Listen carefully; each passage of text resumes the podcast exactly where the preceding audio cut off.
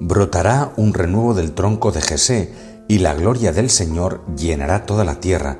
Todos verán la salvación de Dios. Hola, buenos días. Hemos llegado en el camino del Adviento a un día clave, el día más importante antes de la Navidad, que es el día de la Anunciación, el día del sí de María, el día donde el Señor manifestó su plan de salvación, manifestó la elección que había hecho de María y le manifestó a la Virgen que él quería hacerse hombre, esperando su sí para que se hiciera realidad el misterio, para que Dios hiciera hombre para salvar a los hombres y en toda la humanidad hay una sola persona a la que se le da a conocer en principio el misterio. Luego lo conocemos muchísimos, ¿verdad? Eh, pero en principio una persona que es María, esa persona conoce con claridad en qué consiste el misterio y conoce con claridad qué es lo que se le pide y con claridad María responde como Dios esperaba. Una respuesta que no es simplemente decir, bien, vale. No es simplemente decir, me parece bien, sino que es decir, sí, y darse para que Dios tome el ser de la Virgen y pueda realizar un acontecimiento que no puede ser sin la propia entrega de María. María se entrega totalmente para que en ella y de ella sea concebido el Hijo de Dios encarnado, Jesucristo, Dios y Señor nuestro. Este es el misterio maravilloso. El fruto de esto es que Dios está entre nosotros, oculto en ella, hasta el nacimiento, durante nueve meses Dios está ya de una manera totalmente nueva en medio del mundo, porque Dios se ha hecho hombre de verdad y para siempre. Y ese Dios que se ha hecho hombre de verdad y para siempre está oculto en las entrañas purísimas y virginales de María nuestra Madre. En este misterio, lo primero de todo es contemplar admirados la manera de actuar de Dios, contemplar admirados, gozosos y agradecidos la respuesta fiel y la entrega total de la Virgen, comprender que si nosotros estamos aquí y si existe de verdad la Iglesia y el cristiano ha nacido, es porque María ha dado ese sí por todos nosotros y para siempre.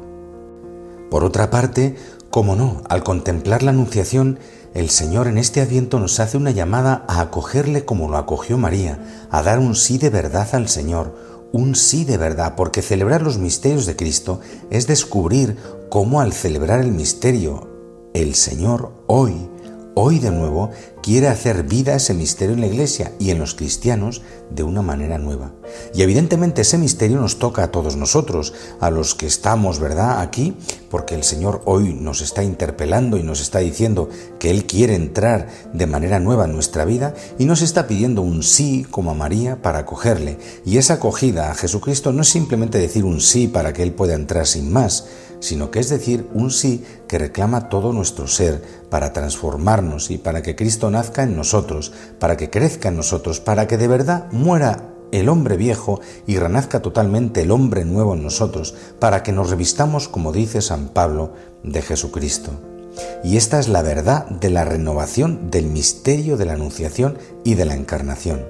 Si Cristo toma cada vez más carne en cada uno de nosotros, si el Señor renace cada vez más en cada uno de nosotros. Esta es la clave, esta es la verdad de la renovación de este misterio. Si Él, de verdad, toma cada vez más carne en cada uno de nosotros.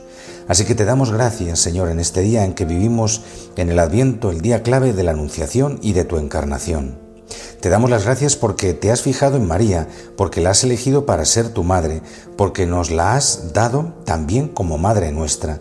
Te damos las gracias porque en tu humildad quisiste hacerte hombre por obra y gracia del Espíritu Santo, y a Él confías tu obra en nosotros. Haznos dóciles a su acción, haz que nos abramos al Espíritu Santo para que Él pueda hacer obras grandes en nosotros. Y te damos las gracias a ti, María, por haber dicho que sí, porque Dios ha querido que te debamos a ti tanto como a Él, porque todo lo que Él dispuso y preparó no hubiese sido posible sin la respuesta que tú le diste.